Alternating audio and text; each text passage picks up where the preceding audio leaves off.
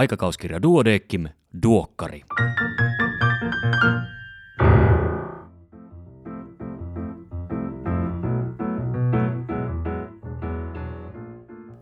Tämä on numero 7 vuonna 2021. Minä olen Kari Hevossaari, lääkäri Helsingistä. Tervetuloa mukaan aikakauskirja Duodeckimin tuoreimman numeron läpikäyntiin. Toimitukselta tekstin on tällä kertaa kirjoittanut aikakauskirjan uusi pediatrian vastuutoimittaja Otto Helve. Luen sen kokonaisuudessaan. Otsikko on Elämää pandemian aikaan. Päiväkirjan kirjoittaminen jäi minulta tauolle, kun ensimmäinen lapsemme syntyi. Olen yrittänyt aloittaa kirjoittamisen uudelleen jokaisen neljän lapsemme syntymän jälkeen, mutta vasta pandemian julistamisen yhteydessä keväällä 2020 sain otettua itseäni niskasta kiinni. Siitä lähtien olen jälleen kirjoittanut jotain jokaisesta päivästäni. Vuoden täyttyessä kävin merkintöjäni läpi. Lasten infektiolääkärinä sekä terveydenhuollon erikoislääkärinä olen saanut poikkeuksellisen ikkunan yhteiskuntaan. Pandemian aikana tämä on korostunut entisestään. Olen seurannut läheltä valtavia muutoksia etäopetuksen käyttöönottoa ja opiskelijoiden syrjäytymistä, etävastaanottojen käynnistymistä ja peruuntuneista lääkärikäynneistä kertyvää hoitovelkaa sekä toisaalta pandemian torjuntatoimien kansallista suunnittelua ja sitä ahdistusta, jota torjuntatoimet yhteisössä aiheuttavat, etenkin nuorille. Olen päiväkirjaani kirjoittanut kuitenkin ne pienemmät asiat, jotka eivät kysyttäessä välttämättä tule ensimmäisenä mieleen – Niihin palaaminen alleviivaa arjen tapahtumien merkitystä. Päivän tärkeimmät tapahtumat ovat koskeneet sisarusten välisiä riitoja, unettomia öitä ja jatkuvaa väsymystä sekä pettymyksiä, kun perhe joutuu taas joustamaan työn vuoksi. Raskaiden hetkien lisäksi olen kuitenkin kirjoittanut myös tammikuussa ulkona vietetyistä lasten syntymäpäiväjuhlista, joissa kaikki oli valtavan kaunista ja niin tyystin erilaista kuin ennen, joulusta perheen kesken, jolloin vanhemmilla olikin kaikki aika lapsia varten. Pitkistä aurinkoisista päivistä mökillä, jolloin aikuiset eivät tehneet muuta kuin tiskasivat ja laittoivat ruokaa, mutta joiden päätteeksi kirjoitin vain kolme sanaa. Oli hyvä päivä. Tiedän olevani etuoikeutettu monella tavalla. Kiitollisin olen kuitenkin siitä, mikä kiitää ohi melkein huomaamatta. Arjesta. Otto pääsee ääneen Tuokkari Extra podcastissa, jossa keskustelen pediatrian kehityksestä hänen sekä väistyvän pediatrian vastuutoimittaja Pekka Lahdenteen kanssa. Podcastin löydät tästä samasta podcast-fiidistä, eli kirjoittamalla podcast-sovellukseesi Duodeckim-lehti. Muistutuksena lehden nettisivuilta osoitteesta duodecimlehti.fi löytyy kattava kokoelma erittäin tuoreita COVID-19-aiheisia artikkeleita.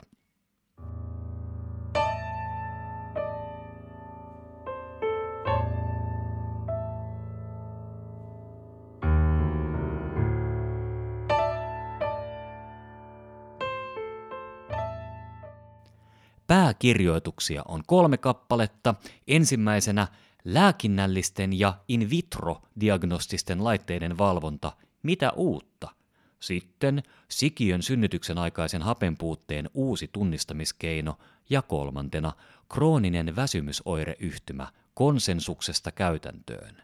Krooninen väsymysoireyhtymä eli ME kautta CFS on etiologialtaan ja patogeneesiltään tuntematon sairaus tai ryhmä oireyhtymiä, joiden kirjo vaihtelee lievistä vaikeasti invalidisoiviin muotoihin, lievistä vaikeasti invalidisoiviin muotoihin siis. Sairauden nimeen liitetty kirjainyhdistelmä ME kautta CFS on siinä mielessä harhaanjohtava, että kyse ei ole enkefalomyeliitistä. Tuo kirjainyhdistelmä on siis lyhennelmä sanoista, joita en kykene englanniksi ääntämään, vaan äännän ne nyt ihan suomalaisittain myalgic enkefalomyeliittis kautta chronic fatigue syndrome. Toisaalta pitkäaikainen väsyneisyys ei riitä kuvaamaan sairautta. Suomalainen lääkäriseura Duodeckim laati eduskunnan osoittamalla rahoituksella kroonisesta väsymysoireyhtymästä hyvä käytäntö konsensussuosituksen. Konsensusmenettelyyn päädyttiin, koska lukuisista tutkimuksista huolimatta laadukasta kliinistä tutkimustietoa sairauden hoidosta ja kuntoutuksesta on vähän, eikä käypä hoitosuosituksen tekemistä nähty mahdolliseksi. Kansallinen suositus potilaiden yhdenvertaisen hoidon ja kuntoutuksen edistämiseksi katsottiin kuitenkin tarpeelliseksi. Hyvä käytäntö, konsensussuositus, on lajissaan ensimmäinen ja hakee paikkaansa palvelujärjestelmässä. Sen tavoite on parantaa kroonista väsymysoireyhtymää sairastavien potilaiden hoitoa maassamme. Konsensussuositusta ei tule ajatella näyttöön perustuvana käypä hoito suosituksena, mutta sen suosituslauseet tulee nähdä etukäteen heterogeenisen intressiryhmän yhteisinä käsityksinä hyvistä käytännöistä. Käytännön arjessa hoidamme usein potilaita, joilla on selittämättömiä oireita tai etiologialtaan ja patogeneesiltään tuntemattomia sairauksia. Krooninen väsymysoireyhtymäkin on tällainen, vaikka se voidaankin määritellä ainakin jossain määrin yhteneväksi sairaudeksi. Keskustelu siitä, onko tämän sairauden etiopatogeneesi psykologinen, biologinen tai toiminnallinen, on potilaiden hoidon näkökulmasta tarpeeton. Lääkärin valan mukaan yksi tehtävämme on sairaiden kärsimysten lievittäminen.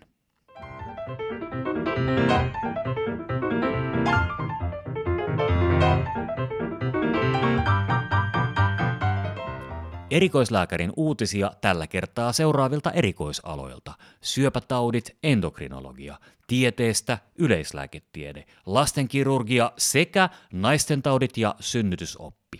Tässä muutaman uutisen keskeinen sisältö, kaikki uutiset ja tarkemmat tiedot löydät lehdestä paperisena tai sähköisenä. Makrofagit säätelevät ikääntymiseen liittyvää huonomuistisuutta. Makrofagien metaboliaa säätelemällä pystytään eläinmalleissa palauttamaan ikääntymisen myötä heikentynyt muisti. Tulosten perusteella ikääntymisen aiheuttamat kognitiiviset muutokset eivät siis välttämättä ole palautumattomia.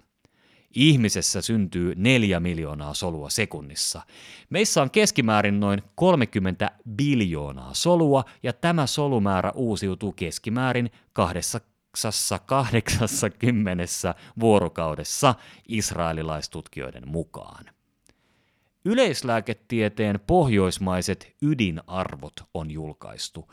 Pohjoismaiset yleislääkärijärjestöt ovat julkaisseet pohjoismaiset yleislääketieteen ydinarvot ja periaatteet. Näiden seitsemän ydinarvon ja periaatteen toivotaan selkeyttävän yleislääketieteen identiteettiä, erottavan sen muista erikoisaloista ja teroittavan sitä, mikä on yleislääkärin työssä tärkeää.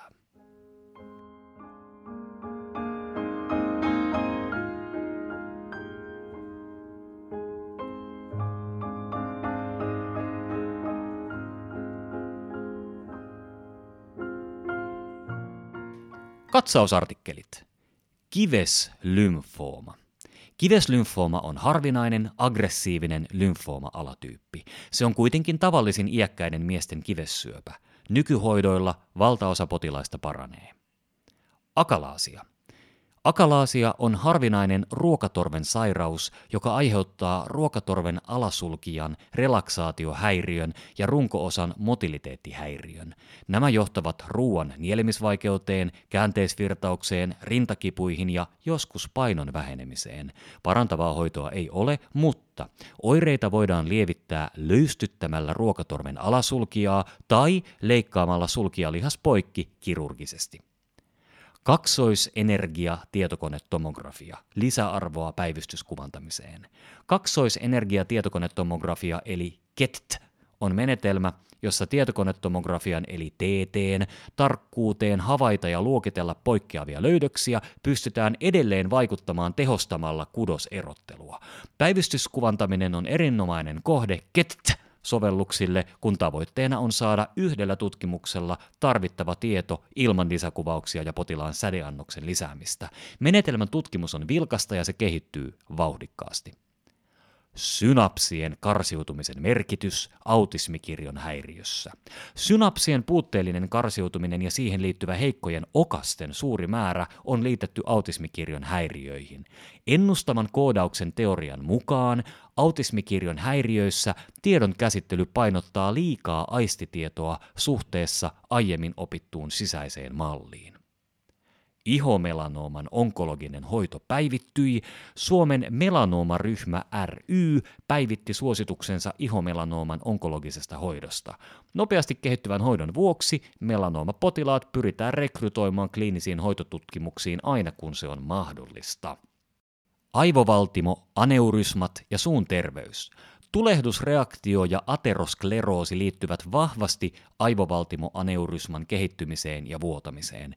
On mahdollista, että ientulehdus ja parodontiitti liittyvät aivovaltimoaneurysman kehittymiseen ja vuotamiseen. Ja seuraavasta artikkelista tulee ihan sellainen fiilis, että joku näitä lehtiä todella suunnittelee, koska seuraavan artikkelin nimi on Ientulehdus ja parodontiitti terveysriskeinä. Ien tulehdus voi johtaa hoitamattomana parodontiittiin, joka on karieksen ohella tärkein hampaiden menettämisen syy. Parodontiitissa epäsuotuisat bakteerit ja niiden virulenssitekijät leviävät muulle elimistöön, muualle elimistöön, etenkin verenkierron ja syljen välityksellä.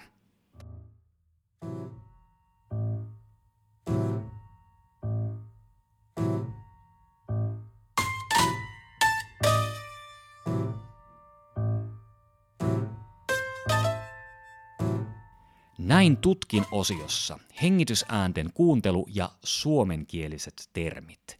Hengitysäänten sanalliseen kuvaamiseen on kansainväliset suositukset, mutta suomenkieliset termit vaihtelevat.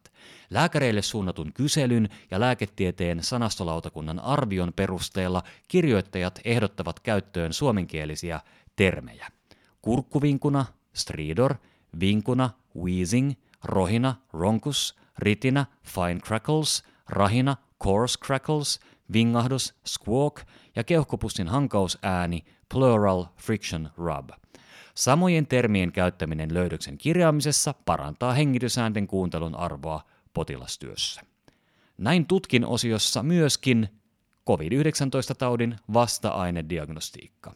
Sitten kaksi Impress-artikkelia. Uusi merkkiaine ennustaa vastetta myeloisen leukemian hoitoon tyrosiinikinaasin estäjällä ja äidin poikkeava painonmuutos raskausaikana lisää lapsen riskiä sairastua aikuisena aivoverenkiertohäiriöön.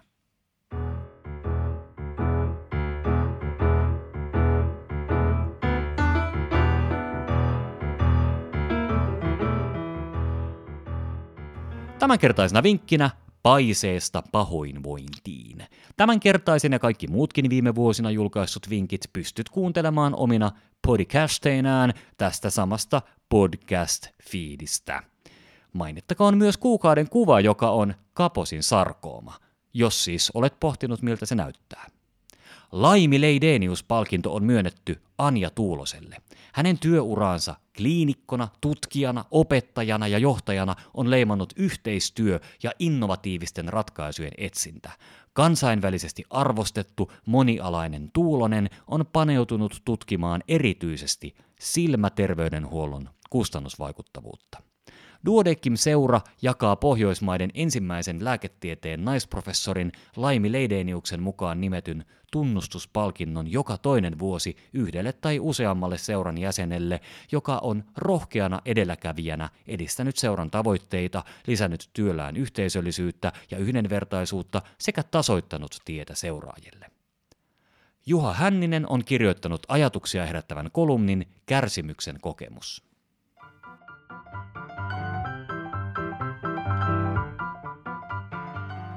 Siinä kaikki tällä kertaa. Kiitos kun kuuntelit.